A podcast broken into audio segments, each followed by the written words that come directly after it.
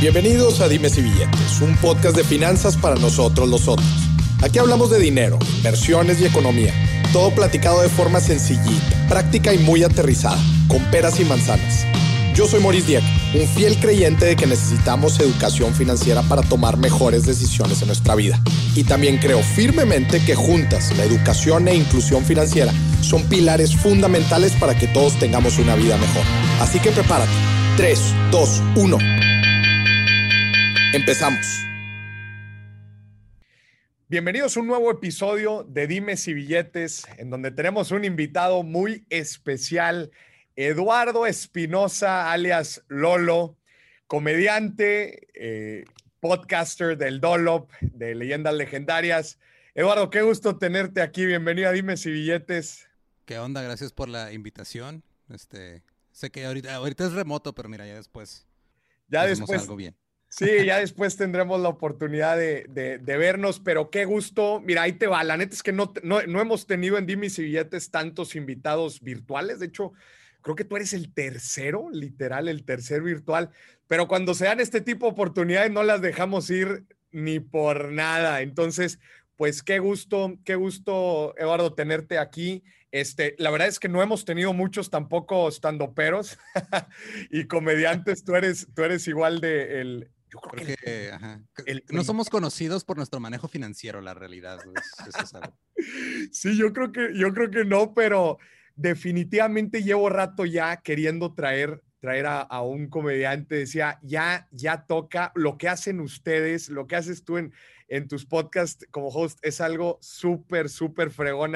han transformado la forma en que cuentan historias, es es algo, la verdad, que se deleita y bueno, pues en, todo el tema de podcasting, la neta es que son referencia y, em, neta te felicito por, por todo eso. Pues, este... muchas gracias, güey. Y también a ti, este, felicidades por aventarte a hacer ese tipo de contenido. La neta, sí, ayuda mucho porque luego, güey, el dinero nos da miedo. Tanto cuando lo tienes como cuando no lo tienes, da miedo, güey, ese pedo. Y, tener alguien que lo, que lo pueda manejar de una manera tan relax está chido. Sí, o sea, hasta pensaría que es un tema de terror, ¿verdad? La gente, oye, a mí me toca, Lulo, cuando yo voy a, dar así conferencias y todo, nada más hablo, oye, voy a hablar de dinero y se ponen tensos, ¿eh? Tensos. Yo digo, oye, relájense, hombre, pues es algo que utilizan todos los días, lo que yo, o sea, las finanzas nos acompañan en todos nuestros días, este, todas las decisiones que tomamos básicamente en el día tienen alguna repercusión financiera, un componente financiero. Y sí, la gente muchas veces lo ve, lo ve de miedo. Y, Creo que es parte también como de la cultura, ¿no? Porque como que no, no estamos acostumbrados a hablar de dinero, güey. O sea, como que eh, hay unas cosas que dices, ok, va, eso, lo, eso es mi asunto personal. Claro. Pero de todos modos, este, creo que a veces nada más nos solitos nos cerramos y nos echamos una carga mental extra que no, no es necesario. Eh, claro, lo acabas de decir como carga mental. No, no sé si, yo creo que es una mezcla de diferentes cosas como cosas que también cargamos de creencias de otras generaciones.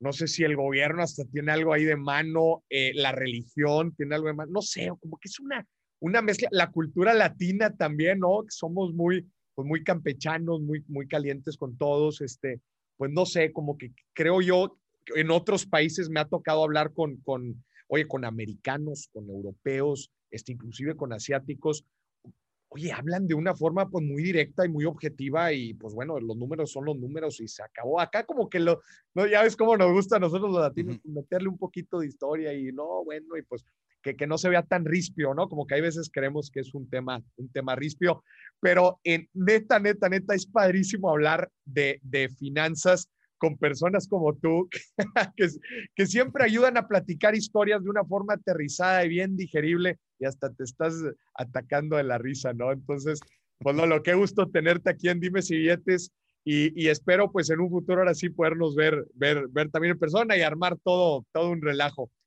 Oye, Lolo, empecemos platicando. ¿Quién es, quién es Eduardo Espinosa? ¿Quién es? Pues ahorita soy comediante y podcastero y ando ahí creando contenidos y todo, pero pues este, no empecé así. ¿Cómo empezaste? de hecho, está curioso, o sea, porque como que siempre o, de alguna manera te, te, traía ahí como la inquietud de hacer algo creativo, pero como que no, no, nunca me dejé ir, ¿no? Como que nunca... Y también en parte era por este rollo, o sea, por ejemplo, yo este, cuando estaba en, en secundaria, mi abuelo paterno, que vive en Puebla, me mandó una guitarra de regalo de cumpleaños una vez. Ajá. Creo que es el único regalo que me ha mandado en, en la vida, güey. Se me hizo muy curioso. Y eh, empecé a tocar guitarra, me gustó. Me metí a clases de música. En la prepa aprendí a hacer otras cosas. Aprendí a trabajar con audio. Aprendí a tocar otros instrumentos y todo eso.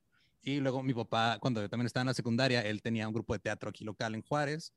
Y yo me la acoplaba. Una vez me metió a una pastorela. No me gustó actuar pero me gustaba todo el rollo de estar como detrás de, estar con los del audio, estar con los de las luces y estar y ahí aprendí también a usar equipo y todo eso.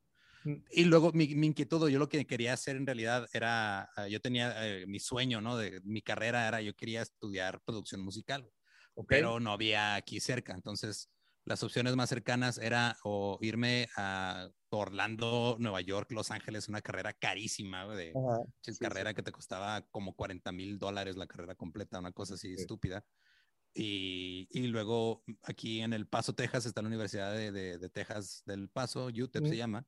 Tiene una carrera que es composición musical, que más o menos iba ahí con eso, pero fui ahí a hablar con el, el encargado de la carrera y me desanimó bien gacho. Y luego también mis papás me decían como que, bueno, pues me dijo, mira, este, pues puedes estudiar esto, está chido y todo, porque yo entré a estudiar, porque mis papás me dijeron, ok, estudia una carrera que te deje dinero, güey.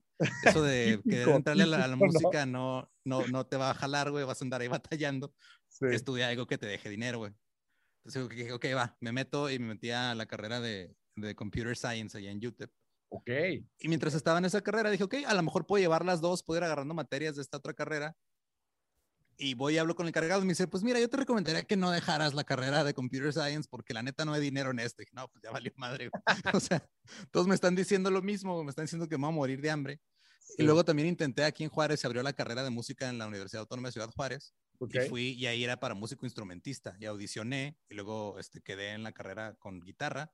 Okay. Pero luego también al hablar con el director de la carrera, él me dijo, mira, lo que tú quieres todavía no, no existe aquí. O sea, producción, y músico instrumentista son cosas muy diferentes. Claro. Entonces yo creo que no vas a disfrutar esto y te vas a terminar saliendo. Y ya cuando me, explicó todo el currículum, dije, sí, la neta, o sea, lo mío no es querer ponerme a tocar piezas clásicas en una orquesta, o yo quiero estar en un proceso más detrás de y estar creando y estar haciendo estas otras cosas. Entonces ya ahí lo di por perdido. Pero al mismo tiempo, como estaba bien desanimado con la universidad en general, al final no terminé ni una carrera, ni la que quería hacer, ni la que me iba a dejar dinero, ni nada.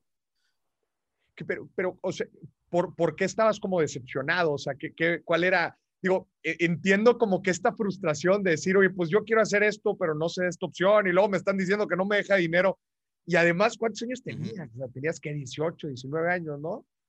Sí, ponle que tenía como la primera vez, o sea, cuando pregunté de lo de la, bueno, sí, tenía 18 y luego como a los 20 21, creo fue cuando intenté meterme en la de música acá en Juárez. Y luego, ya, o sea, la, realidad es que ya yo después, años después, me di cuenta que yo tenía como que ya, como todos los cerebros funcionan diferente, ¿no? Y, mm. yo soy muy autodidacta y me gusta mucho aprender por mi cuenta, muchas cosas de las que sé hacer que aplico ahora, ¿no? Todo este rollo que aprendí de manejar audio, de grabar, de saber usar cámaras y todo eso lo fui aprendiendo poco a poco y por mi cuenta. Y en la universidad yo no me di cuenta hasta tiempo después, que una vez que fui a terapia porque andaba deprimido, y me dijeron, güey, es que la universidad, e, el, sistema de cómo funciona, a ti no te funciona, tu cerebro funciona de una manera diferente. Claro. Y, y a mí no me funcionaba. Yo, yo sentía que estaba desperdiciando mi tiempo estando ahí, haciendo materias de tronco común y haciendo materias que digo, güey, o sea, pues esto no, no me interesa y, y, lo podría yo aprender por mi cuenta si me interesara y como que me bloqueaba bien gacho y por eso nunca logré terminar una carrera así. Ahorita estoy a punto de terminar una carrera en línea y ahora que ya es bajo mis propios tiempos, bajo mi, o sea, de que me avientan el material y yo lo tengo que consumir y digerir solo, ahí sí mi cerebro dice, ok, güey, esto sí lo podemos hacer y ya estoy a punto de terminar, ya, creo que me gradúo el año que entra. Este nuevo, como, como este, este nuevo modelo educativo de tu propio ritmo, te, te funciona más, ¿no? Como te adaptas mejor. Sí, me funcionó. Y, lo que estuve haciendo, ah, o sea, como que en paralelo mientras iba viviendo mi vida, pues ahí tenía varios trabajos diferentes, ¿no? Trabajé tanto en sistemas, trabajé en logística, trabajé, este, pues creo que fueron en, call centers, eh, trabajé en, muchos lugares de estos. Y siempre tenía como esta inquietud, ¿no? De repente este, tocaba en alguna banda o luego yo mismo nomás en mi casa componía mis canciones, las grababa y ahí las subía a MySpace en su tiempo. Y luego después empecé a hacer stand-up ya como a los, así ya siete años, fue la primera vez que me subí al escenario. ¿Cómo, empieza esto? O sea, no sé, trato de entender, oye, te, gustaba todo el tema de producción musical, que quizás alguien podría decir, bueno, pues eso es el trabajo tras bambalinas, ¿no? De la, de la acción o de, de, estar frente a cámaras, etcétera. ¿Cómo das este primer salto a decir, sabes que quiero hacer stand-up? Estuvo curioso, porque también la comedia siempre ha sido algo que yo consumía mucho también desde, desde la adolescencia, porque aquí, como vivimos en frontera, tú pones una antena en tu televisión y te llegan los canales gringos y casi todos este, crecemos con, con, esta cultura y algunos nada más por estar expuestos a la cultura, otros porque en la escuela también te enseñan inglés, pues aprendes mucho de esto. Entonces, yo veía mucho stand-up y mucha comedia, pero no, este, no lo, no lo veía como que igual a lo que estaba pasando en México. Entonces yo lo veía como que, ah, esa es una manera de entretener bien gringa y pues en México ahorita lo que más se le parece pues son los comediantes como Teo González, todo ese tipo de gente, pero yo a ellos los veía como, esa es la comedia que le gusta a mi papá. A mí la que me gusta es esta, güey. Sí, es como que otra generación. Y luego ya cuando empieza a ver stand-up acá en México me empieza a llamar la atención y este, conozco a Badía y Badía había hecho un show de stand-up aquí, le había abierto a Alexis de Anda y él me dice, oye, vamos a hacer un open mic para ir a calar material y para ir a jalar, más gente. Y me invita y ahí es cuando me subo. Y ahí fue donde me di cuenta que me gusta estar en el escenario en, bajo una condición bien específica, porque digo, tocar en bandas lo hacía y no tenía problema, mm. pero cuando tocaba, por ejemplo, en bandas de covers en bares, también me aburría mucho, A mí lo que me gustaba era tocar mi música. Ok. Entonces me di cuenta que a mí lo que me gusta de estar en el escenario es estar yo interpretando o yo estar compartiendo lo que a mí se me ocurre. Y el stand-up es perfecto para eso. Claro. Porque actuar, este, fingir que soy alguien más, eso no me sale. Sí, tú eres, yo soy yo y, y, también tu capacidad de, de, improvisación y todo eso, dices, eso es lo que a mí me apasiona compartir. ¿Qué fregón? ¿Hace cuánto fue eso? Lo del stand-up fue hace ya, fue siete años, fue en el 2014. Oye, platícame. Junio del 2014, se cumplen siete años en junio. Siete años. Platícame, todo este proceso se me hace súper interesante. A ver, dices, empiezas con todo el tema eh, de, de, la universidad, te llegan pues todas estas ideas, te empiezas a dar cuenta, igual dices, oye, pues se me hace que esto no es lo mío, este, empiezas a conseguir otros trabajos a la par, viene tu primer stand-up. Platícame, este es un podcast de finanzas, así que vamos a hablar de eso. O sea, platícame qué, qué pasaba financieramente por tu cabeza durante este tiempo, este, ¿qué significó para ti el decir, pues es que no voy a, pues no voy a estudiar, este, quiero probar otros trabajos, cómo seleccionaste estos trabajos, este, como que, no sé, ¿qué pasaba por, por tu mente financiera o, si igual y no pasó nada? Pues sí, o sea, por ejemplo, mm, así como los primeros trabajos que conseguí, los tenía, el primer trabajo que tuve como formal, así bien, que no fuera de, ah, sí, estaba trabajando con el primo de un amigo de mamá, este, que me pagaba abajo de la mesa, no, o sea, no, que alguien dijo, yo voy a contratar a sí, trabajé de cajero en un Sam's Club cuando tenía como 18 años, empecé a trabajar ahí. Y, yo y yo estaba trabajando con un propósito en específico, tenía que, yo a juntar dinero para comprarme una guitarra que yo quería tener. una guitarra marca Dan Electro, que es el modelo se llama U2, que era, costaba como 10 mil pesos la guitarra, algo así. Entonces voy a, y es un trabajo, pues la, la, realidad es que no es un trabajo bien pagado, trabajar en, de cajero en, en, en un, una cadena de ese tipo. Mm. Pero como que me, también este, me, me, funciona ponerme ese tipo de metas, ¿no? Entonces dije, ok, pues me meto a trabajar, eh, porque quiero comprarme esa guitarra. No tenía, afortunadamente, este, mis papás tenían eh, una estabilidad financiera, eh, pues clase media baja, pero estaban bien. O sea, nunca me faltó nada, nunca tuve problemas este, por lo menos lo que yo recuerde, porque sí me cuentan que como todavía como los primeros cinco o seis años de mi vida sí la sufrieron bastante, pero ya cuando lograron ellos agarrar su estabilidad económica, pues yo por ese lado no batallaba. Entonces yo, me, yo tuve la oportunidad de querer meterme a trabajar por, porque quería hacer algo, ¿no? No, no fue como el caso de mi papá, que mi papá trabajó desde sus seis años de bolero y de muchas cosas, porque estaba en una familia de escasos recursos y necesitaban dinero. Entonces, este, él siempre se enfocó en decir, ok, yo quiero que mi hijo no, mis hijos no pasen por eso, pero también hay que educarlos de cierta forma. Entonces, este, de repente se, me dicen, no, pues si quieres comprar, si quieres esa guitarra, güey, pues ya estás en edad de trabajar, ya no te la voy a regalar en Navidad. Claro. Dije, ok, va, le entro, me meto a trabajar. Y eso fue como mi primera experiencia con el trabajo. Ya después fui haciendo otras cosas Este, pero siempre eh, como, como en ese momento no tenía necesidad. Este, otros, ajá, no tenía gastos, no tenía yo que pagar renta, no tenía que pagar comida. Mis papás no me decían que les diera de lo que yo ganaba. Este, sí, algo. Creo que, ajá, o sea, nomás, creo que nada más de repente me decían, ah, pues paga el internet, güey, tú eres el que lo usa más. Ya. Entonces, eso me ayudó como a, a, a, formar una relación, creo yo, este, un poquito saludable con, con el dinero, mm. porque porque es, una cosa es trabajar, este, porque ya después cuando ya te independizas y todo que trabajas por necesidad, este, sí cambian mucho las cosas. Cuando, claro. cuando es, si, si, no, si no meto dinero ahorita, no voy a tener dónde vivir el mes que entra. No es lo mismo, ah, pues si no meto dinero ahorita no hay pedo, tengo cuarto en casa de mis papás y aquí como. Claro, te, te permite como tomar otro tipo de riesgos, ¿no? Y ya después con responsabilidades, inclusive con familia, pues dices, pues igual y no me, no, me encanta esto donde estoy trabajando, pero bueno, pues quizás no hay otra opción, ¿no? ¿Cuántos años tenías? Eso, eso, me pasó, este, ya después que, porque me casé, tuve una, tengo una niña, mm. yo tenía 23 años cuando ella nació y ahí sí cambian completamente las cosas, ya es de, ok, ahora trabajas para, eh, para la familia y sí, sí cambia bastante. ¿Ya habías empezado con el... Ah, ¿Con el qué? ¿Ya habías empezado con el stand-up? A los... No, no, este todavía no. Eso lo empecé este, ya cuando. no, lo empecé unos años después. ¿Cómo cuántos años tenías cuando empezaste con el stand? 27. 27.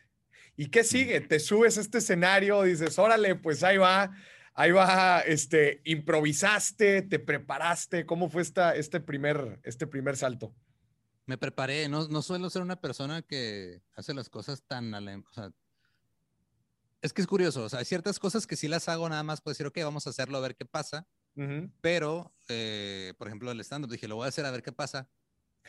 O sea, la decisión la tomas a la ligera, no la tomas de, ah, de rebote. Pero ya al subirme sí me preparé, me puse a tratar de escribir este, mis, chistes, tratar de hacer eso y me subí. No me acuerdo muy bien de lo que hice, estaba súper nervioso, me estaba temblando la mano, pero nada más me acuerdo que las dos, tres risas que saqué fueron suficientes para decir, ok, lo quiero volver a hacer. Ok esas, esas risas bastaron y dijiste, ¿sabes qué? Una vez más, platícame, e, esto se me hace a mí bien interesante, o sea, te pruebas, tú dices, pues bajo tus métricas, bajo tus parámetros, dijiste, pues tuve algo de éxito, por lo menos para motivarme lo suficiente para hacer una segunda vez. ¿Qué cambió en esta segunda vez? O sea, ¿qué modificaste? ¿Qué identificaste? ¿Qué dijiste? Ay, ¿sabes qué? Ahora tengo que hacer esto, tengo que perfeccionar esto. ¿Cuál fue la diferencia entre la primera y la segunda vez? Pues sí, o sea, yo soy una persona que de hecho hasta a veces es este objeto de burla aquí entre los amigos, porque soy una persona que eh, mi cerebro funciona de una manera muy analítica. Entonces, eh, me grabé la primera vez que me subí, me escuché lo que dije, dije, no, ¿sabes qué? Estoy diciendo, estoy hablando de una manera muy rara, yo no hablo así en realidad, tengo que corregir eso, tengo que hablar más como hablo yo. Siento como que estoy tratando de poner ahí una barrera entre quién soy y lo que estoy diciendo y esa barrera es, estoy cambiando la manera en la que hablo. Yo si no hablo, entonces primero trabajo en eso. Okay. que tengo que trabajar en afinar este tipo de cosas que digo, este tipo de cosas que hago. Y yo así funciono, o sea, funciono, este, cuando hago algo, lo reviso, luego veo qué notas o qué cosas puedo mejorar y luego lo vuelvo a hacer y así me la voy llevando, ¿no? O sea, así funciona mi mente, ¿no? Como que funciono con, como decía hace rato, o sea, me voy poniendo como estas pequeñas metas, ¿no? Entonces fue primero, dije, yo no digo tanto, específicamente me acuerdo, güey, yo no digo tantas veces güey cuando hablo. Y esa vez en el escenario decía güey cada tres palabras por los nervios. Estoy nervioso. Sí, y me puse la meta específica de la siguiente vez que me suba no voy a decir güey para nada. Ok. Y lo hice, ¿no? Y, fue, y me voy poniendo estos pequeños objetivos y los voy siguiendo. Y aparte tengo, tengo todo documentado. es la parte por la que más se burlan. O sea, tengo literal una hoja de Excel con las fechas de los lugares que me he subido, cuánto tiempo hice, quién más estuvo en el show. O sea, todo eso lo tengo ahí porque a mí me sirve, ¿no? Para, para tener las mismas referencias. Es valiosísimo. Qué, qué, fregón esto que platicas. Yo tengo una frase que la digo una y otra vez, que es, lo que no se mide no se mejora. Y una parte clave de la medición es justo lo que estás diciendo, el documentar. O sea, este, me encantó esto. Platícame cómo documentas eh, un show de stand-up? Pues ahí, ahí depende también de cada quien, porque Yo también soy así, o sea, funciono mucho con ese rollo de medir las cosas, ¿no? Como tener este, lo que le llamo yo, progreso tangible cuando estás haciendo algo. Entonces, cuando se trata de algo creativo, es muy difícil medir eso. Tienes que identificar la manera en la que puedes medirlo. Por ejemplo, cuando aprendes a tocar guitarra, eh, dices, ok, eh, una manera de medir tu progreso es este, poner un metrónomo y decir, ok, va a tocar esta escala cada vez más rápido y le va subiendo al metrónomo. Es una manera, ¿no? en el stand-up es, ok, primero tengo que tener este, efectividad en lo que estoy haciendo en el escenario, que la gente en realidad se esté riendo cada cierto tiempo. Miden las risas. Más o menos, o sea, no las mido así literal de fueron, o sea, porque sí, sí, sí hay gente que dice, no, bueno, más se rieron este, cada 45 segundos, quiero que se rían cada 30. No, no llego a ese punto. Pero sí, mínimo si hago nota de, ok, este, aquí la cagué al decir este chiste, o me tropecé en la palabra, tartamudeé, o pasó esto y tengo que cuidarlo eso para la próxima vez que lo vuelva a hacer. Y así es como me voy poniendo estos, o sea, voy afinando detalles, más, más que nada, ¿no? no eh, pero es encontrar esa manera porque no, no todos los cerebros funcionan así. De hecho, mi proceso creativo durante los siete años que he hecho esto ha cambiado. Por ejemplo, la primera vez que me subí, yo este, llevaba por escrito así todo con puntos, comas y todo lo que iba yo a decir. Y, y por lo regular así me preparaba antes, cuando estaba, primero creaba como el guion, por decirle de, una forma, de lo que iba a decir, y luego ya me subí a decirlo. En los últimos tres, cuatro años se volteó mi proceso y ahora lo que hago es me subo nada más con una idea cuando es un micrófono abierto, cuando es a probar material, me subo con una idea nada más y luego dejo que en el momento eh, vaya fluyendo y vaya saliendo. Pero también lo que voy haciendo ahí es de cada vez que lo hago, pues me grabo y luego ya voy anotando, esto funcionó, esto no funcionó, Quito lo que no funciona, quito lo que sí funciona, le agrego otra cosa para probarla y así me lo voy llevando, ¿no? Se va haciendo como una, como una especie, es, que tiene, es, como literal sembrar una semilla, ¿no? La premisa de un chiste es una semilla y conforme va saliendo, dices, ah, esta rama está chueca, la corto. Las vas Vamos a darle forma. Y así, así es como lo hago ahora. Pero sigo siendo muy analítico en cuanto al desarrollo del proceso. Ya no empieza de la misma forma, pero se desarrolla también este, en base a, a cuidar los detalles. Ya buenísimo, pero me encanta eso de, durante todo el proceso eres muy analítico de estar identificando qué es lo que va funcionando y qué no, y al final de cuentas, pues después de un tiempo ya tienes un producto con el que estás muy cómodo. Oye, y platícame cómo, cómo empieza este proceso también de irte profesionalizando. O sea, ahorita nos platicas de la segunda vez que te subiste, pero ¿cómo, ¿cómo empieza a desarrollarse esta carrera? Pues estuvo curioso, o sea, porque sí al principio estábamos conscientes de esto, esto toma tiempo. Aquí eh, en Juárez no hay una escena o una industria que, que haga que esto funcione, pero nos gusta hacerlo y vamos a seguirlo haciendo. Estábamos haciendo stand-up, empezamos un programa aquí nosotros porque somos muy fans de los late nights, hicimos un late night nosotros aquí local, que pues no hizo dinero, pero nos enseñó muchas cosas. Claro. Pero siempre fuimos, por ejemplo, ahorita a nivel como pues ya somos una empresa que reporta impuestos y todo eso, o sea, ya no esperábamos llegar a ese punto, pero sí nos ha ayudado el hecho de que, eh, por ejemplo, yo en, mis finanzas personales soy muy organizado también, así como... Ahorita vamos a hablar de eso. Las veces, que, las veces que me subo a hacer comida, también tengo mi Excel de, este es mi presupuesto mensual, me puedo gastar 2.500 pesos en comidas fuera y, o sea, soy muy ordenado en eso. Entonces, la mezcla de, como de cerebros que tenemos en, entre todos, este, Gabe es muy organizada, ella se encarga de, organizarnos básicamente. Badía es muy creativo, es un hombre de ideas, él se le ocurren mil cosas. Y yo soy un, alguien muy analítico. Entonces, cuando mezclas estas tres cabezas y formas por accidente, básicamente, una, una empresa, eh, sí, ayuda mucho porque, pues sí, o sea, Badía es el, el que se le ocurren este, cosas que a, a Gabe a mí no se nos ocurren y luego Gabe las organiza y luego yo analizo cómo van avanzando y me encargo de ciertas cosas. Entonces nos complementamos muy chido en ese rollo. Y, y sí había como que una meta o un sueño de decir, güey, ojalá podamos algún día vivir de esto, pero originalmente creímos que lo que nos iba a llevar a eso iba a ser el late night. Luego empezamos este proyecto alterno que fue Leyendas, que de repente este, empieza a, a pegar y luego empieza a caer dinero primero de monetización de YouTube, fue lo primero que cayó y fue, ok, ya tenemos dinero, ¿qué vamos a hacer con él? pues lo vamos a repartir de cierta forma, tenemos que apartar esto para pagar impuestos, esto se aparta para eh, pagar recibos, para seguir haciendo cosas, esto lo ahorramos, esto se, esto se reparte entre los que estamos participando y conforme ha crecido, pues hemos ido reestructurando esas cosas, ¿no? Decir, ok, ahora vamos, este, tenemos un proyecto de aquí a varios años de, ok, vamos a comprar un edificio, ¿se puede o qué? ¿Qué tenemos que hacer si queremos hacer en nuestra propia, nuestro, agarrar un edificio y hacerlo a nuestro gusto con, para que este, perdón, se adapte a nuestras necesidades? Ah, pues de aquí a tres años necesitamos ahorrar tanta lana, ok, vamos a hacerlo. Y así es como funcionamos, pero han sido años y años de, pues, de aprender a hacer esto. No, no, no es un camino sencillo, la, la, la, neta sí, sí, pues, hemos tenido ahí, más que nada, baches financieros cuando estábamos haciendo esto por amor al arte. E, e, eso es un, tocas un punto súper importante que a mí me lo pregunta mucha gente, este, especialmente cuando están probando proyectos, por ejemplo, ahorita lo que platicas tú del, del, late night, que dices, oye, pues no, no, fue, no fue la gran maravilla en temas monetarios y fue, fue más bien leyendas tiempo después.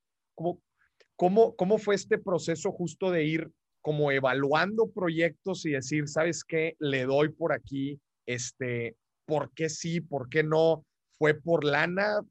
¿Fue la lana un validador de decir, ¿sabes qué? Estos son los proyectos buenos o Platícame justo de este proceso en el que fuiste transicionando entre proyectos.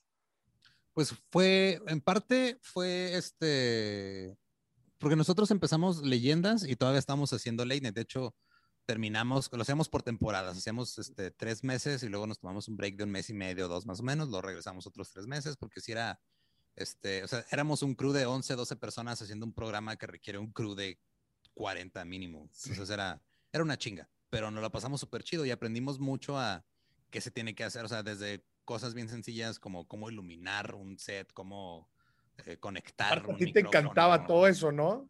Sí, yo me la pasaba y luego yo tenía como que doble, este, bueno, todos teníamos doble o triple este, asignación de, yo estaba en la parte técnica, eh, de repente haciendo eh, específicamente el audio y luego al mismo tiempo salía cámara y al mismo tiempo este, editaba los guiones. O sea, cada Badía se encargaba de las cosas gráficas, él era el anfitrión, él era el que decía la mayoría de las cosas, yo era como su patiño. Gabe se encargaba también de, o sea, también escribía guion, Gabe también escribía guion y luego organizaba este, las grabaciones, traía invitados, o sea, era como, como dicen los gringos, teníamos mil sombreros puestos cada quien.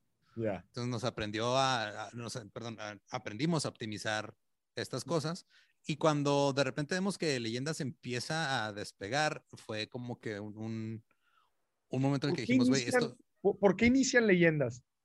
Nomás porque nos, dio, nos dieron ganas. O sea, fue de, güey, queremos hacer un podcast, este, está chido, somos muy fans de, de los podcasts y, y, vemos que parece que va a empezar a levantar en México y, y, originalmente la idea era otra, era hacer un segmento que teníamos en el Late Night, que era como una especie de pues, proto podcast, era una mesa de discusión de cuatro personas.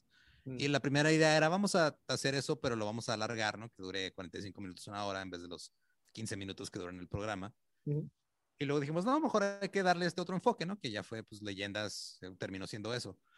Fue un proceso como de dos, tres meses en lo que le agarramos la forma a, lo que queríamos hacer y luego empezar a planearlo y todo. No, no, no, algo que sí tenemos nosotros en, en, en, en, producciones sin contexto, como se llama ahora todo lo que hacemos, no nos tendemos a no aventarnos a, a algo así nada más.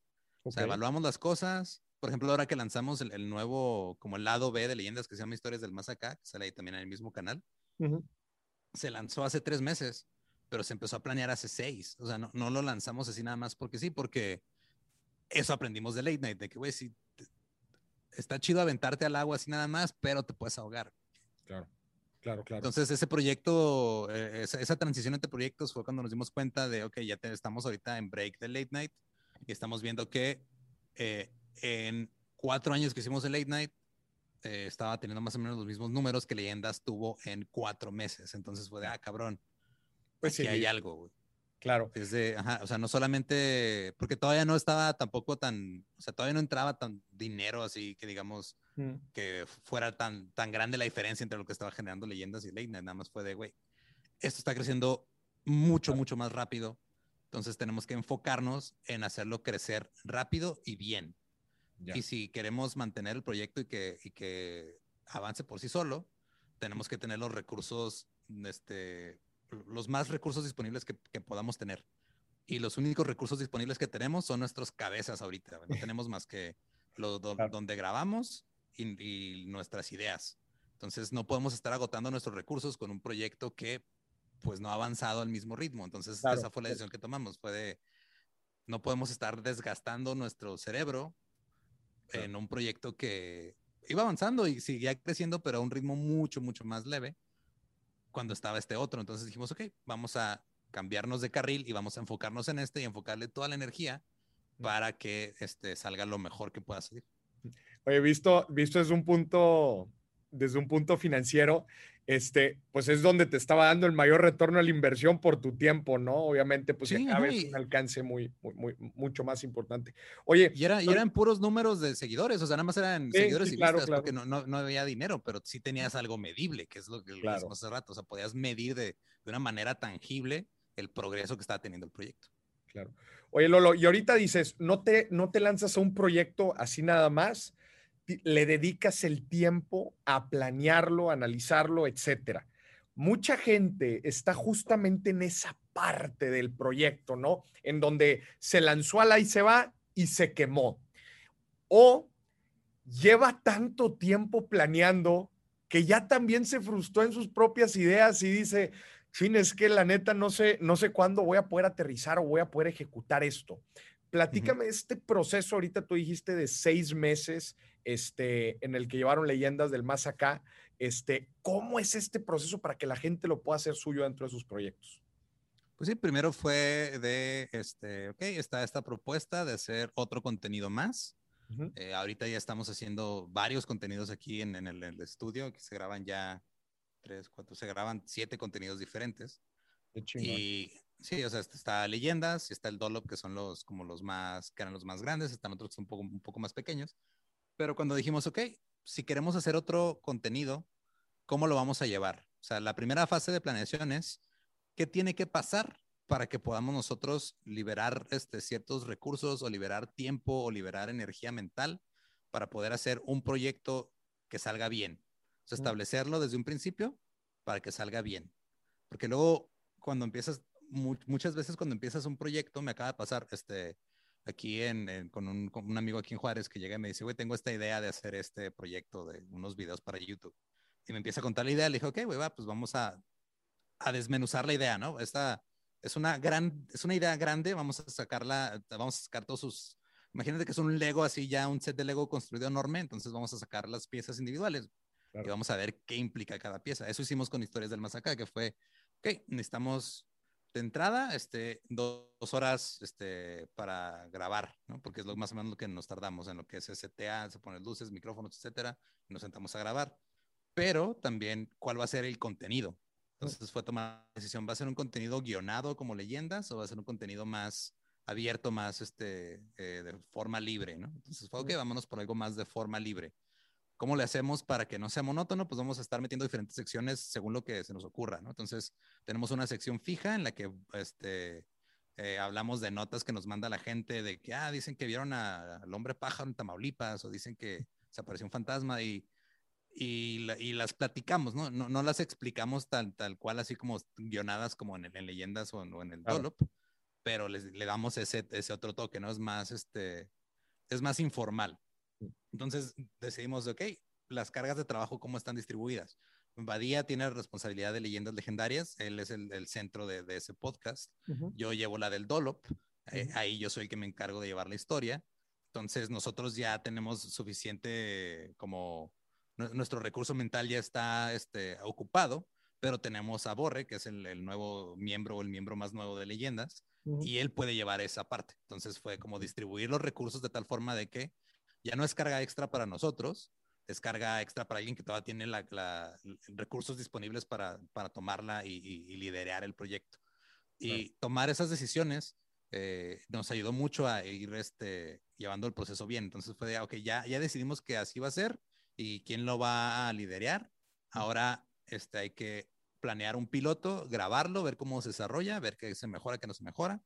Grabamos el piloto, eh, nos dimos cuenta de que hay que corregir un par de cosas grabamos otro piloto y luego ya ese piloto se, este, no, se lanzó, nada más se editó y se hizo como todo el proceso que iba, porque también una de las cosas que nos dimos cuenta fue de, ok, va, podemos grabarlo, pero no tenemos ahorita los recursos, este, recurso humano más que nada, para hacer la postproducción, todo lo de edición y todo eso. Ahorita ya estamos saturados del lado de, de acá, pero Sonoro, que es nuestro partner en ese contenido, ellos pueden hacerlo. Entonces, ¿qué necesitan ellos de nosotros para que se pueda hacer la postproducción sin problemas? Que necesitan que les mandemos eh, los archivos a tal hora, tal día, etcétera, etcétera, y vas definiendo cada línea del proceso. Lo que yo siento que nos pasa mucho a, veces a, a, la mayoría de las personas es que no aprendemos a, a soltar cosas. Y es algo que nos hemos dado mucho cuenta aquí en, y todavía de repente batallamos, pero el, cuando estás trabajando en equipo y cuando ya es algo donde hay muchas personas involucradas, estamos tan acostumbrados este, a veces a trabajar solos o a salir adelante solos que nos cuesta trabajo soltar cosas y, o delegar. O estamos ahí este, supervisando a alguien que ya está haciendo su trabajo y no tienes que meter mano. Claro, especialmente, aprender especialmente cuando metes como la parte creativa, ¿no? Que hay veces hasta no te da confianza y dices, híjole, ¿no? Y entra todo el micromanagement. ¿Cómo lo manejan eso? Eh, se definen las responsabilidades desde, un principio, bien definidas. Es la responsabilidad este, de, por ejemplo, eh, en Historias del Más Acá, que es el más nuevo que hemos lanzado, la responsabilidad de Borre, eh, con ayuda de Tania, que es la, otra que le ayuda en, en, la parte de preparar las cosas. Tania le ayuda a filtrar todos los correos que llegan de fans pidiendo que hablemos de cierta cosa. Borre los escoge, Borre los filtra. Entonces, yo no le voy a estar preguntando a Borre cada dos horas, oye, güey, ¿ya hiciste eso? ¿Ya sacaste, eh, ya los filtró? Tu responsabilidad. Es tu responsabilidad, güey, tú tienes que llegar con eso. Ya. ¿Va? Entonces, yo no tengo que decirle nada, nadie más tiene que decirle nada. Este, si de repente nosotros queremos este, incluir algo en los temas, se lo pasamos, pero él decide, él, él dice, esto es lo que se va a hablar hoy. Y esa es su responsabilidad. La responsabilidad que yo tengo es de que terminamos de grabar y yo tengo que pasarle los archivos crudos a la gente de Sonoro para que ellos los puedan empezar a editar y se publique el episodio, ¿no? Entonces, ellos no me van a estar diciendo a mí, oye, güey, ya subiste los archivos, oye, güey, ya acuérdate que tienes que hacer esto, ¿no? Porque es mi responsabilidad y yo la tomo. Y luego yo cuando ya les mando las cosas a los de Sonoro, eh, yo no les voy a estar diciendo, oye, güey, ya, este, ¿cómo vas? ¿Cómo va la edición? ¿Ya terminaste? ¿Qué te falta? Porque yo ya sé que ellos están haciendo su jale y ellos me entregan, ellos entregan el producto y se sube y ya, o sea, cada, es aprender a confiar, o sea, aprender a trabajar en equipo y aprender a confiar en el trabajo que hace cada miembro del equipo. Eso es lo que ayuda mucho. ¿Y te ha pasado, completamente de acuerdo contigo, te ha pasado que en algún lugar está, al final de cuentas, una cadena, ¿no? De, de responsabilidades, no funciona o si tienes eh, o tienes el presentimiento de que algo no está funcionando, ¿qué haces? Digo, si te ha pasado y qué has hecho sí nos ha pasado, o sea, y ha sido un proceso de años de, aprender a, manejarnos entre nosotros, pero pues obviamente eh, lo primero cuando llega a haber algún detalle de estos, que me ha pasado a mí, ¿no? Que una vez estábamos preparando uno de los eh, lives que hicimos ahora por la pandemia y, y, yo estaba subiendo el episodio de leyendas y literal se me olvidó darle clic a una cosa y, nada más se subió el video, el audio Spotify no se subió. Ya. Entonces fue, ok, ¿cómo le hacemos para que no vuelva a pasar eso? Entonces fue, que pues este, nos puede ayudar este Coqui, que es el que se encarga de las estadísticas y como algunas partes técnicas. Él puede nomás darle otra revisada, güey, para ver si no se te fue el pedo. O sea, es este, lo primero es eh, reconocer dónde, dónde se quebró esa cadena mm. Y ver qué tiene que pasar para que no se vuelva a quebrar, güey. O sea, no, porque también luego, eh, desafortunadamente aquí en México estamos muy acostumbrados a que cuando pasa un problema en el trabajo, lo primero que hacen es buscar culpas, güey. Y no, lo primero que se tienen que buscar son soluciones. Mm, o sea, el güey que la cagó sabe que la cagó y se siente mal porque la cagó. Que todavía le empiecen a echar encima de, es que la cagaste, estás bien pendejo. Y quién sabe Eso no ayuda en nada. Lo que ayuda es, ok, güey, va, la cagaste. Lo arreglamos. ¿Y qué hacemos para que no vuelva a pasar? ¿Qué necesitas tú para que no te vuelva a pasar? Y ese, tener ese enfoque siempre bien presente es este, también algo que sentimos que es muy saludable para el desarrollo de lo que hacemos.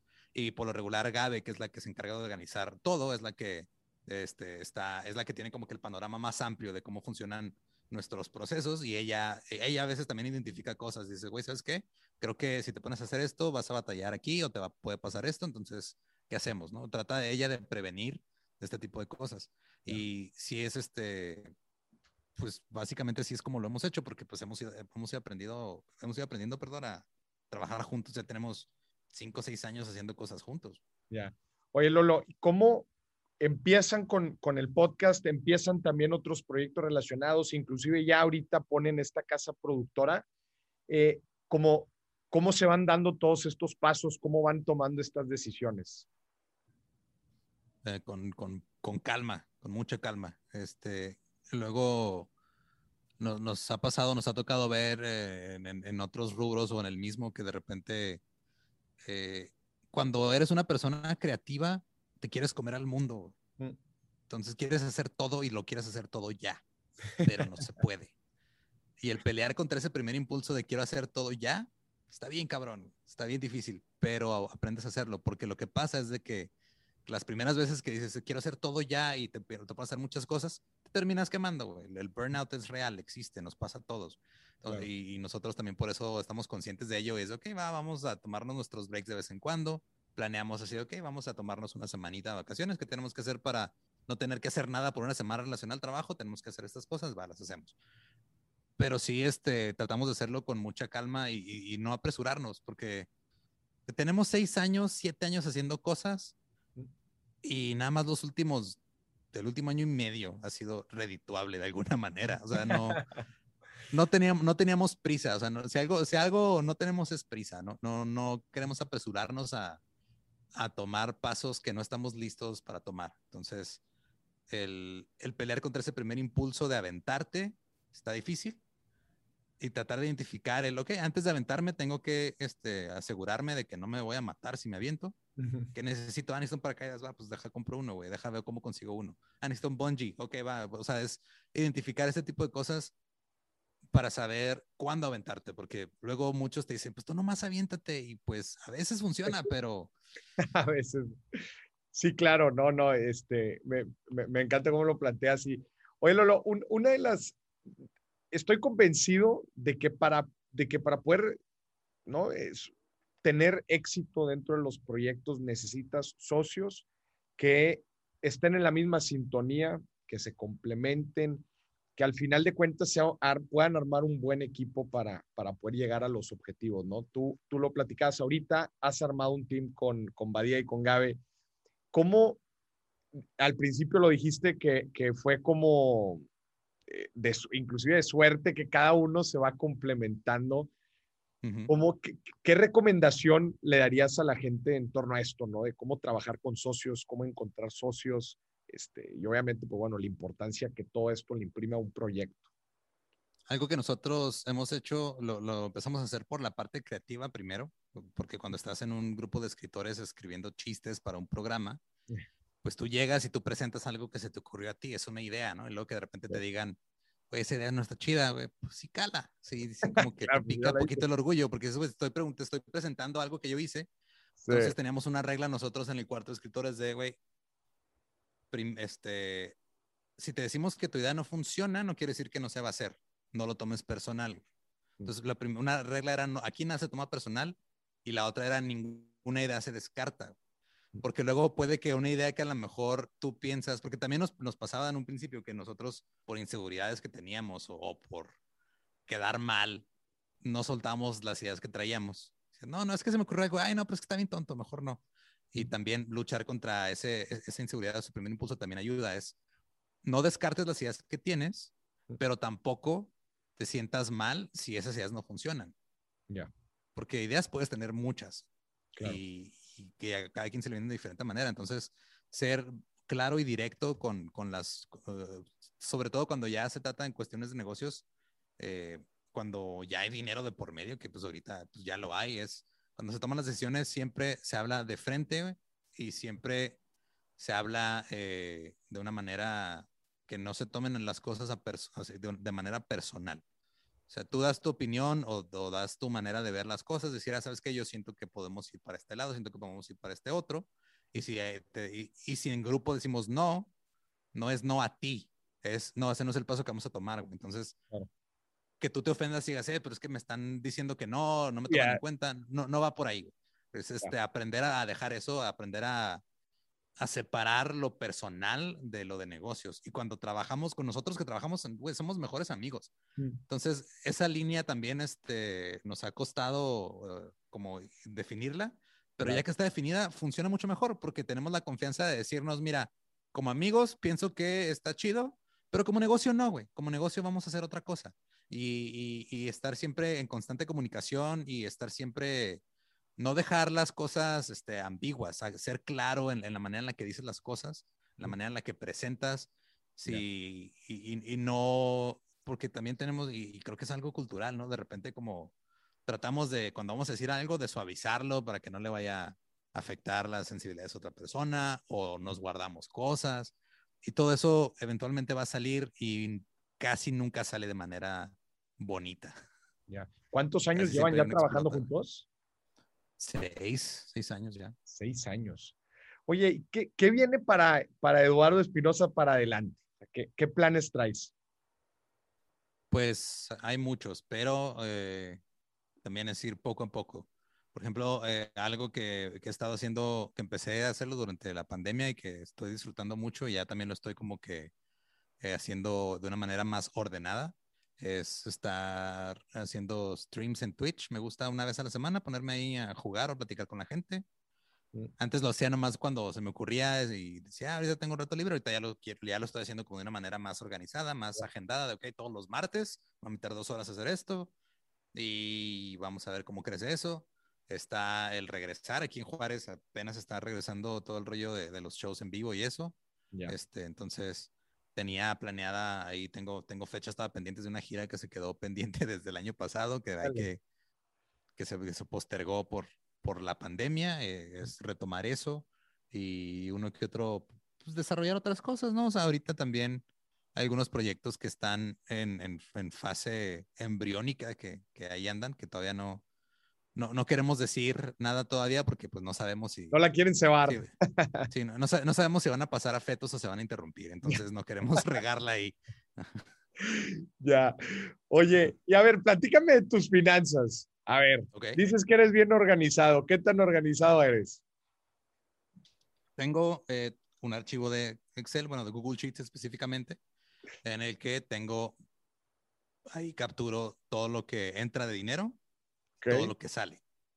Y, ya sé más o menos, o sea, tengo ya, ok, ya sé que este mes va a entrar tanta lana y va a entrar a lo mejor lana por leyendas, va a entrar lana porque a lo mejor hice una campaña ahí en Instagram con alguna marca, o sea, ya lo tengo ahí todo. Eh, de todo, tengo, la, mi regla ahorita es, de todo el dinero que reciba, venga de donde venga, el 20% automáticamente se va a mis ahorros. Ese no lo toco, ese nada más se va a ahorros. Y ya, o sea, de entrada, eso y ahí está. Y también me pongo como que, por ejemplo, si digo, ¿sabes qué? Este, tengo, me quedan 3 mil pesos este mes eh, para gastos personales, me puedo dar el lujo de comprarme algo.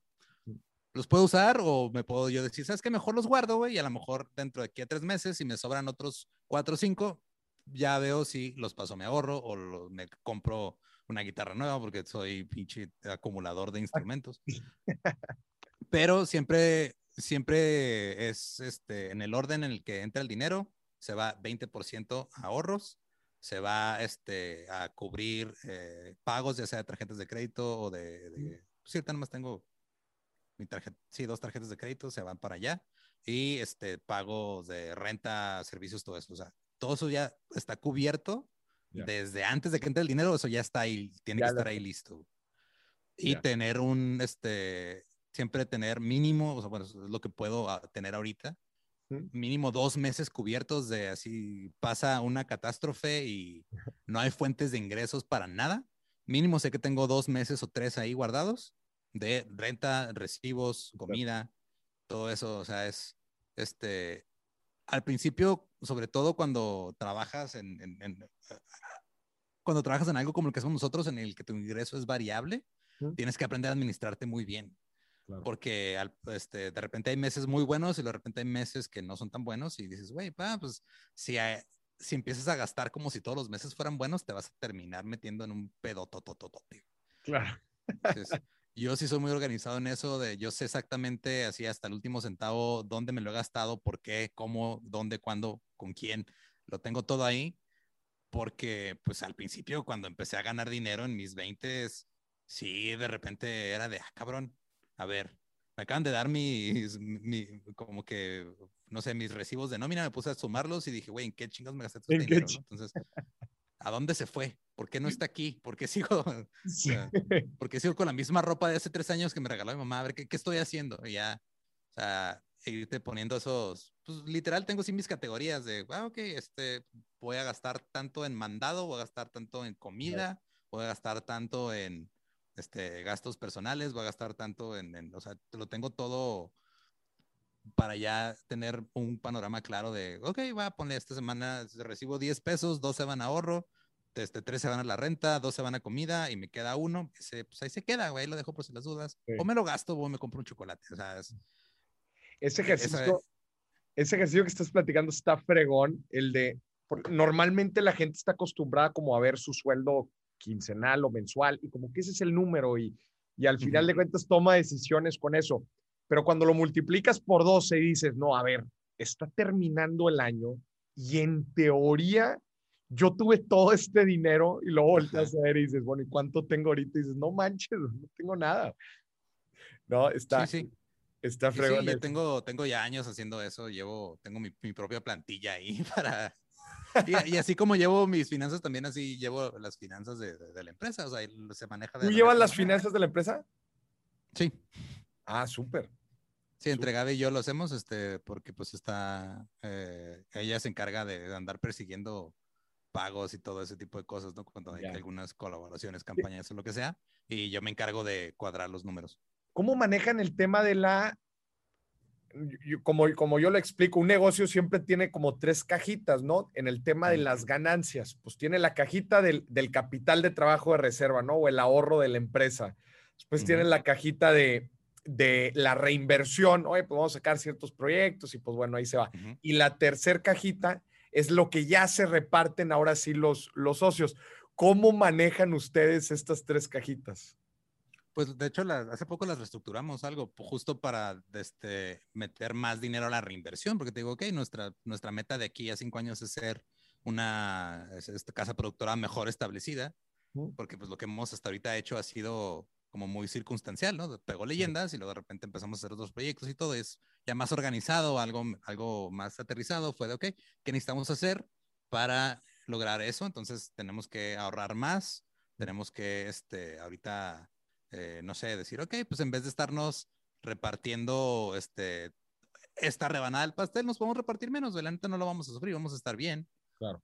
Y, este, y metemos eso a ahorros, lo reinvertimos, vemos qué hacemos pero sí se maneja así, o sea, también tenemos como una regla de, pues entra dinero, también cierto porcentaje se va directo al ahorro, eh, cierto porcentaje se va a los gastos recurrentes, también renta, recibos, eh, contaduría, todo lo que, todos los servicios que, que, usamos también aparte, y luego se va el dinero pues para, para pagar sueldos, salarios y todo eso. Y entonces, sí es que, o sea, cada, cada cierto tiempo tenemos como esta porque los socios de la empresa en sí somos este, Gabe, Badía y yo, eh, tenemos estas juntas en las que decimos, ok, va, esto es lo que hemos hecho, ahí está el resumen financiero de estos últimos meses, cada mes revisamos, ok, esto fue lo que se gastó en, por ejemplo, tenemos el eh, Patreon, ¿no? Que es, Daniel lo maneja y ella se encarga de mandarle los paquetes a los Patreons, se encarga de comprar cosas, todo eso, ok, esto fue lo que entró de Patreon, sabemos que cierto porcentaje de ahí se usa también para cubrir los gastos que, eh, no sé, entran 100 pesos y necesitas usar 20 para que siga funcionando. Entonces ya sabemos que ese dinero no lo tocamos, ese dinero va para allá. Entonces, definir, así como lo hago yo en mis finanzas personales, es definir eh, cuánto dinero. Eh, de hecho, justo ayer este, Sam, uno de los que trabaja aquí con nosotros, nos, nos, nos platicaba esta, esta idea que yo no había aterrizado esa forma, que se llama la idea de la estufa de leñas. La conoces, ¿no? no a, ver, a ver, eh, porque me suena como algo, una, una metáfora muy gringa. Que, que es este, que no te puedes enojar con la estufa de leña, este, que, no te puedes enojar si una estufa de leña no te está dando calor, si tú no le estás metiendo leña. Ya. Entonces, la leña no nada más es metes leña y ya, la leña, pues tienes que ir a cortar un árbol, tienes que ir a talar un tronco, tienes que ir a cortar las ramitas, partirlo, tienes que separar, así lo, lo partes en pedazos, luego tienes la leña, y luego la leña tienes que mantener seca, no se puede mojar, entonces tienes que ponerla en un lugar donde esté seca. Entonces, así es como tienes que ver este, eh, bueno, creo que sí, así es como lo, no lo veía aterrizado de esa forma, pero así lo vemos en el negocio, es de, si queremos generar dinero, pues tenemos que estar conscientes de que no podemos gastarnos todo el dinero nomás en repartir ganancias o no, tenemos que llevarlo de una manera en la que, ok, va, sé que a lo mejor ahorita no voy a, me están llegando 100 pesos y me podría, podría repartir 90 entre todos ahorita, Pero si nomás reparto 50 y meto 20 al ahorro y 30 a reinversión, esos 100 pesos van a convertir en mil. Y en vez de yo tener ahorita 90 pesos entre tres, a lo mejor después van a ser 800 pesos entre tres. O sea, es este, eh, tenemos esta cultura eh, de, y, también es en parte porque pues no, no tenemos la mejor economía del, que, que, digamos. O sea, estamos, la gran mayoría de, de nosotros hemos estado, y, muchos todavía están en ese punto en el que, güey, nada más estás trabajando para sobrevivir y es, nada más para eso te da. Y el planear a futuro es, es muy difícil cuando vives en esas circunstancias, ¿no? De que literal dices, güey, pues no me queda nada para ahorrar porque ya me lo gasté todo nada más en seguir viviendo, güey. Pero cuando empiezas a tener estos, poco a poco adaptándote a estas cosas, te das cuenta que pues, pues el, el dinero tienes que ponerlo a trabajar también de cierta forma. Claro. Y a lo mejor te, puedes, eh, te puedes ahorrar este, eh, ahorita eso y, y, luego ya en un futuro eh, recuperarlo incluso con ganancias. E, era lo que te iba a preguntar. ¿Tú lo, lo inviertes ya ahorita independientemente de la empresa? ¿Tú inviertes por tu cuenta? Eh, ahorita eh, dice probablemente la, la, inversión más grande de mi vida. Este, sí, con ayuda de mi mamá, porque mi mamá es, trabaja en bienes raíces, pues ella me ayudó a, agarrar una casa. Entonces fue, ok, pues, ya estoy listo ahorita para embarcarme con eso. Ya, revisé todo lo que, lo que estoy haciendo y, y, se arma, ¿no? Fue una decisión que tomamos ahí entre Tania y yo. Fue, ya nos podemos embarcar con una casa, vamos a hacerlo. Este, y, y sí, y tengo una que otra, tengo ahorro, tengo una, una, cuenta de inversión pequeña que la verdad no, no, no es como que de mucho, pero pues ahí está. Y, y le, metí, le, metí poquito al cripto nada más para ver qué pedo. O sea, para ver qué pedo. O sea, sí, literal nomás, o sea, literal así agarré 100 dólares y dije, lo voy a meter a ver nomás cómo funciona. O sea, ahorita no lo estoy viendo como inversión, lo estoy viendo como pérdida. Vamos a ver qué pasa. Con estos 100 dólares de aquí a dos, tres meses, le agarro la onda, a ver si le entro bien o no le entro y ya. Pero ahorita, afortunadamente, estoy en una posición en la que me puedo. Sí, exacto. Ahorita estoy en una posición en la que me puedo dar ese lujo, güey. Hace dos años, 100 dólares eran la diferencia entre si comía una semana o no, ya, ya, ya. Oye, Lolo, ahorita antes de entrar me preguntaste, oye, Moris, ¿me toca preparar para algo? Y yo te dije que no, pero te voy a retar con algo. Vamos a ver. A ver, dale. Lolo, quiero que me platiques una leyenda de terror financiero. Quiero que me platiques tuya, que te haya tocado vivir en tu empresa, una historia, una leyenda de terror financiero para que le platiques aquí a toda la gente. Híjole, tenía 21 años y un banco me ofreció un crédito de nómina.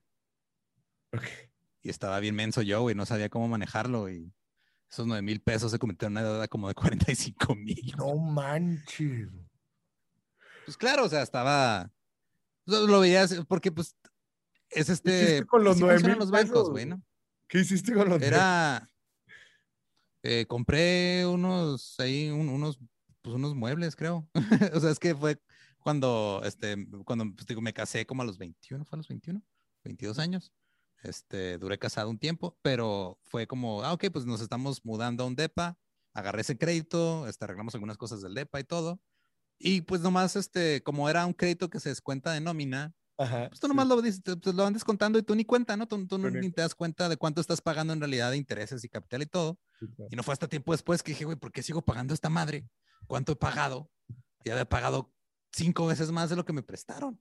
Ya. Y todavía me quedaba deuda y fue de no, a la chingada con esto. Y ya fue de no, o sea, vamos, tengo que liquidar esto. Y fue cuando ya me puse, de hecho, creo que eso fue el catalizador que me puso a ponerle más atención a, en alerta. Sí, alerta.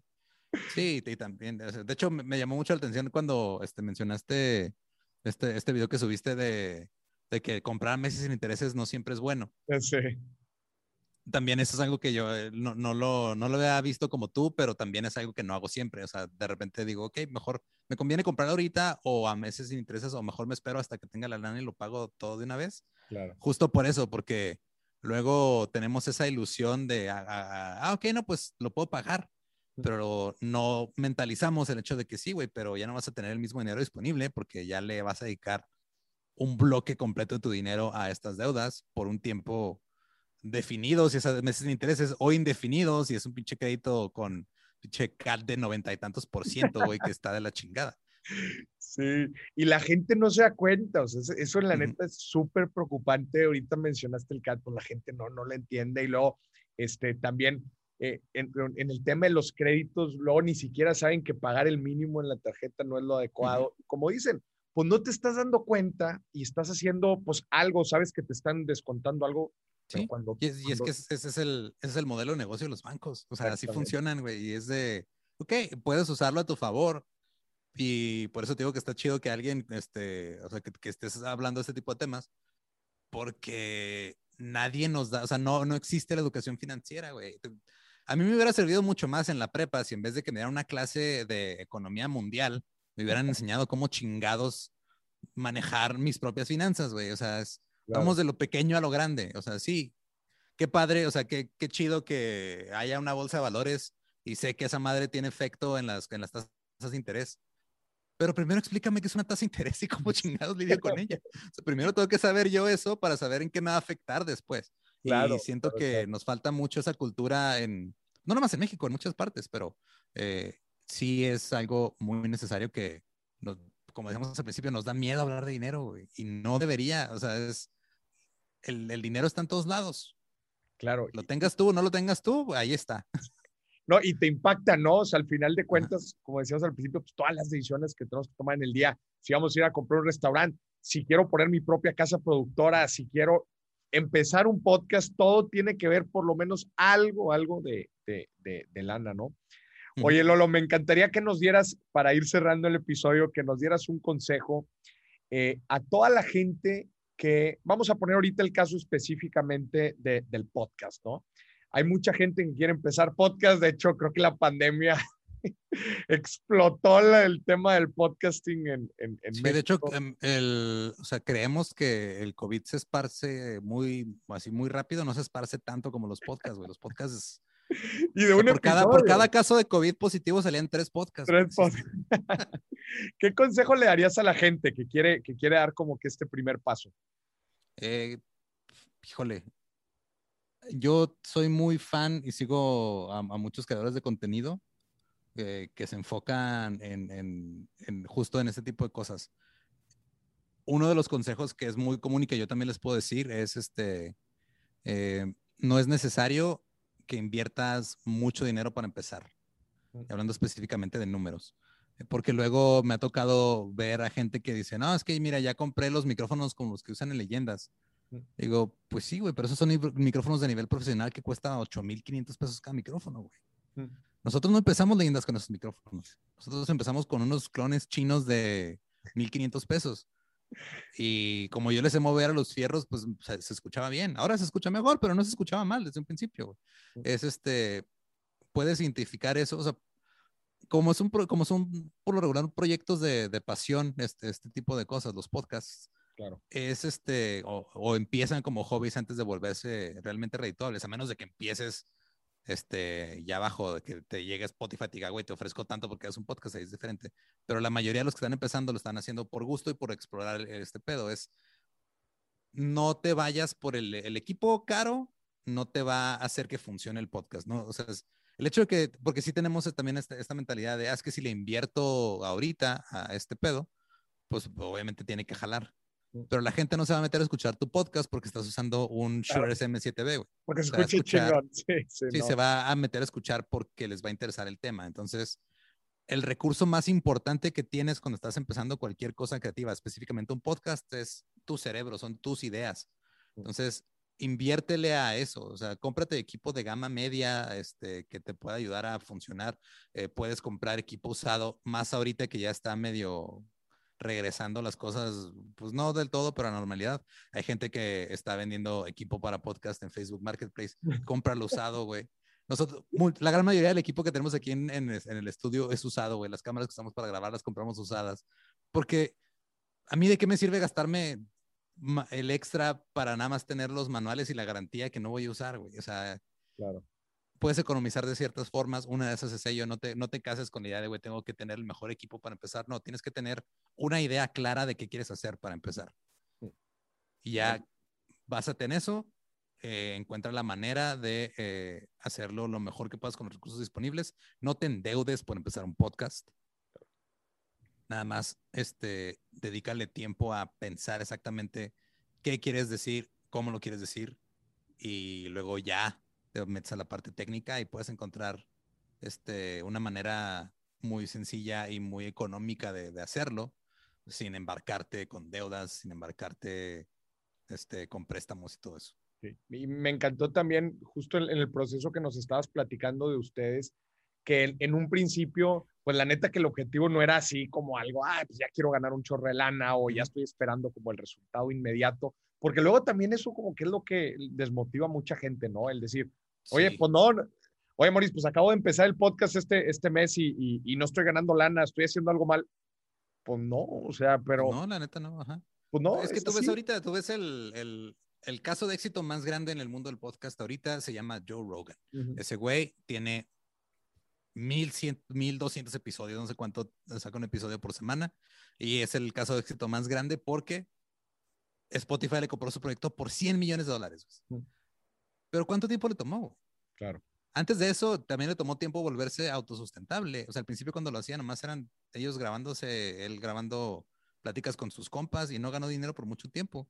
Le funcionaba este, como para aprender a hacer cosas, le funcionaba como para tener este, más carrera en, en la producción de medios, pero no pasan las cosas de la noche a la mañana, esa es la realidad y empezar con una expectativa de voy a hacer dinero. Nosotros no tenemos esa expectativa, nada más se dio.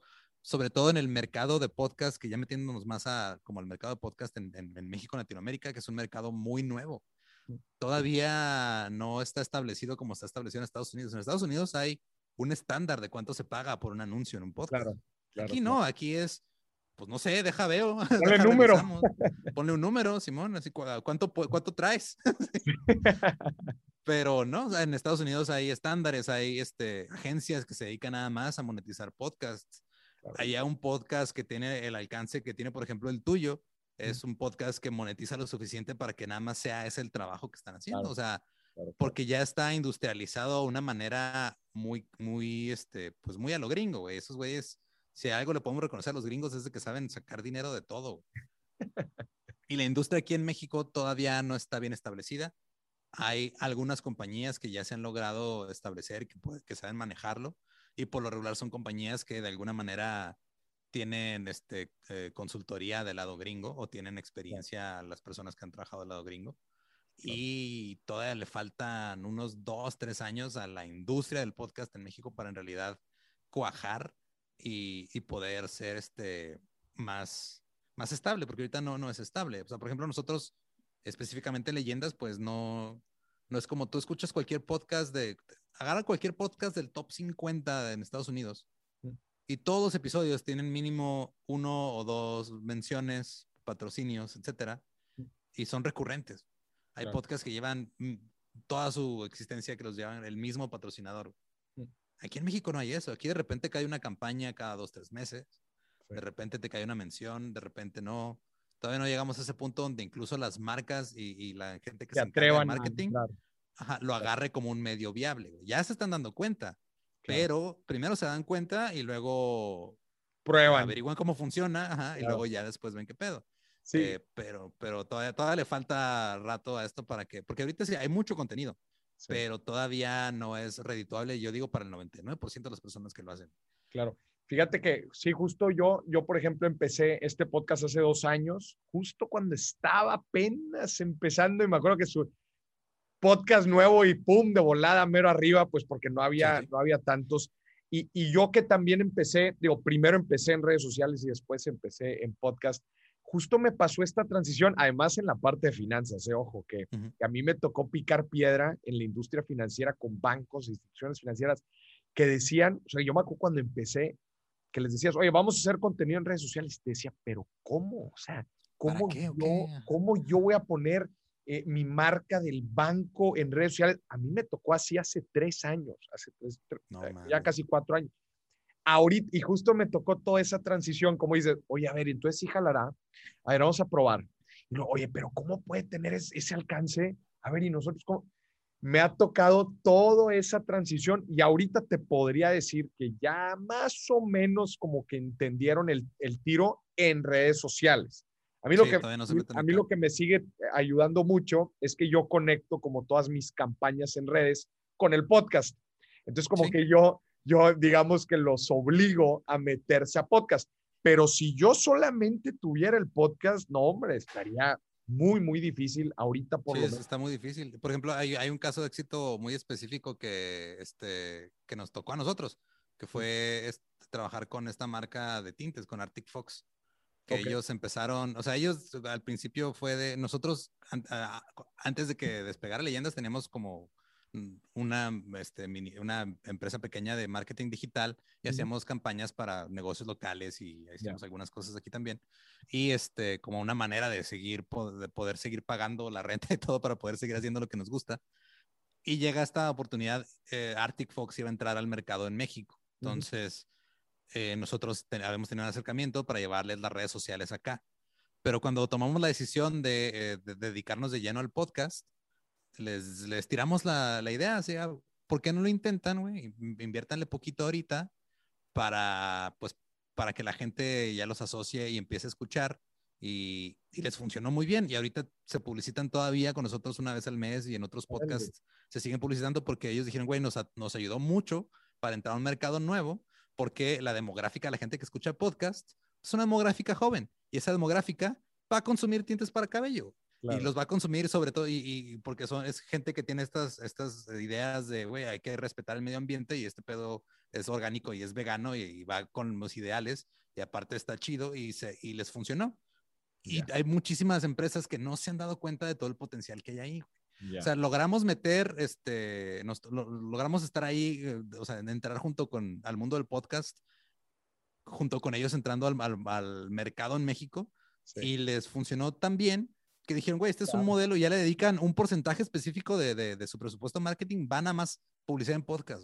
Y hay muchas empresas que no se han dado cuenta de eso o no han querido dar ese paso. Entonces, empresas, marcas que están escuchando esto, güey, neta, se están quedando atrás. Se les, va, se les va a ir el tren y luego ya después no van a saber cómo chingados alcanzarlo. Sí, y los precios, pues bueno, ya van a ser otro. ah, claro, también. Sí, es un fenómeno bien, bien interesante. Oye, Lolo, y otra cosa que me encantó que lo hayas dicho al principio en tu proceso creativo, en este ejemplo que ponías de la semilla y que le vas cortando las, las, ramitas que no van funcionando. A toda la gente allá afuera, creo que muchas veces creemos que las cosas son eh, pues más sencillas o que, por ejemplo, a ti no te tomaría tanto tiempo este, armar un, un stand-up o que pues es algo, no, pues es que pues Lolo es natural y pues él le sale muy bien y todo pero no entienden todo tu proceso, eh, todo el proceso que hay detrás. Entonces, cuando lo escuchan en un episodio como este y dicen, órale, no, pues entonces si hay jale que yo tengo que hacer detrás y si hay un proceso de mejora continua. Me gustaría que le dieras una recomendación a la gente. Entiendo que ese es el proceso que te funciona a ti y sé que a la gente, pues quizás tendrán sus propios procesos, pero me gustaría que dentro de toda esta experiencia que has tenido, nos des algunos consejos de cómo nosotros también nos podemos preparar y crear mejores cosas en general. Creo que la, la parte más, que, o a mí algo que me dio en específico mucho a darme cuenta de eso, es, una, es un, un, video pequeño de Ira Glass, que es un, este, eh, él creó un, un, programa de radio, podcast que se llama This American Life, que es de los más exitosos en Estados Unidos. Y él habla de algo que le llama the gap o la brecha. Y es nada más estar consciente, güey, de, digamos, ¿no? O sea, a ti te gusta, por ejemplo, a mí me gusta el stand-up. Y digo, quiero hacer stand-up. Y agarro de referencias, digo, ah, no mames, mi comentario favorito ahorita es Dave Chappelle. Mm. Y yo quiero hacer algo como lo que hace Dave Chappelle. Y hay una brecha entre yo, que estoy empezando, y Dave Chappelle, una brecha de 15, 20 años de carrera. Entonces, digamos que yo me subo la primera vez y no doy risa como Dave Chappelle y no me va igual. Y me desanimo. Pero me desanimo porque no estoy consciente que hay una brecha entre lo que quiero lograr y, lo, y mi habilidad para lograrlo. Y el estar consciente de esa brecha y de que tienes que cubrirla con trabajo y esfuerzo, sí te cambia un chingo el enfoque. Te cambia, te dice, ah, ok, va, ese güey le tomó 15 años, entonces estoy dispuesto a meterle 15 años de mi vida a poder hacer lo que él está haciendo. Va, se arma, vamos a darle, vamos a ver qué pasa, vamos a ver cómo avanza el camino. Entonces, siempre estar consciente, también si vas a poner un negocio, güey, decir, ok, güey, ¿sabes qué? Yo quiero poner un restaurante que le vaya bien chido como este restaurante, hay un restaurante de hamburguesas acá que me gusta bien chingón, quiero poner uno igual, y luego te pones a vender hamburguesas y no pegan, güey. Pues no, tienes que estar consciente de que eso no se hizo de la noche a la mañana. Hay toda esta brecha que tienes que cubrir con chingarle, es, trabajar, es este, reevaluar cosas, es estar consciente de cada paso que estás tomando y nada más estar, nada más tener ese pensamiento siempre así en, en este, cambia la perspectiva, en tu cabeza ¿no? te cambia la perspectiva muy cabrón y te, y te concientiza de, ok, ahí la llevo. Y está revaluando cada vez, ok, que, que estoy avanzando lo suficientemente rápido, puedo acelerar el paso, tengo que desacelerarlo, ¿qué tengo que hacer para poder alcanzar mi siguiente objetivo?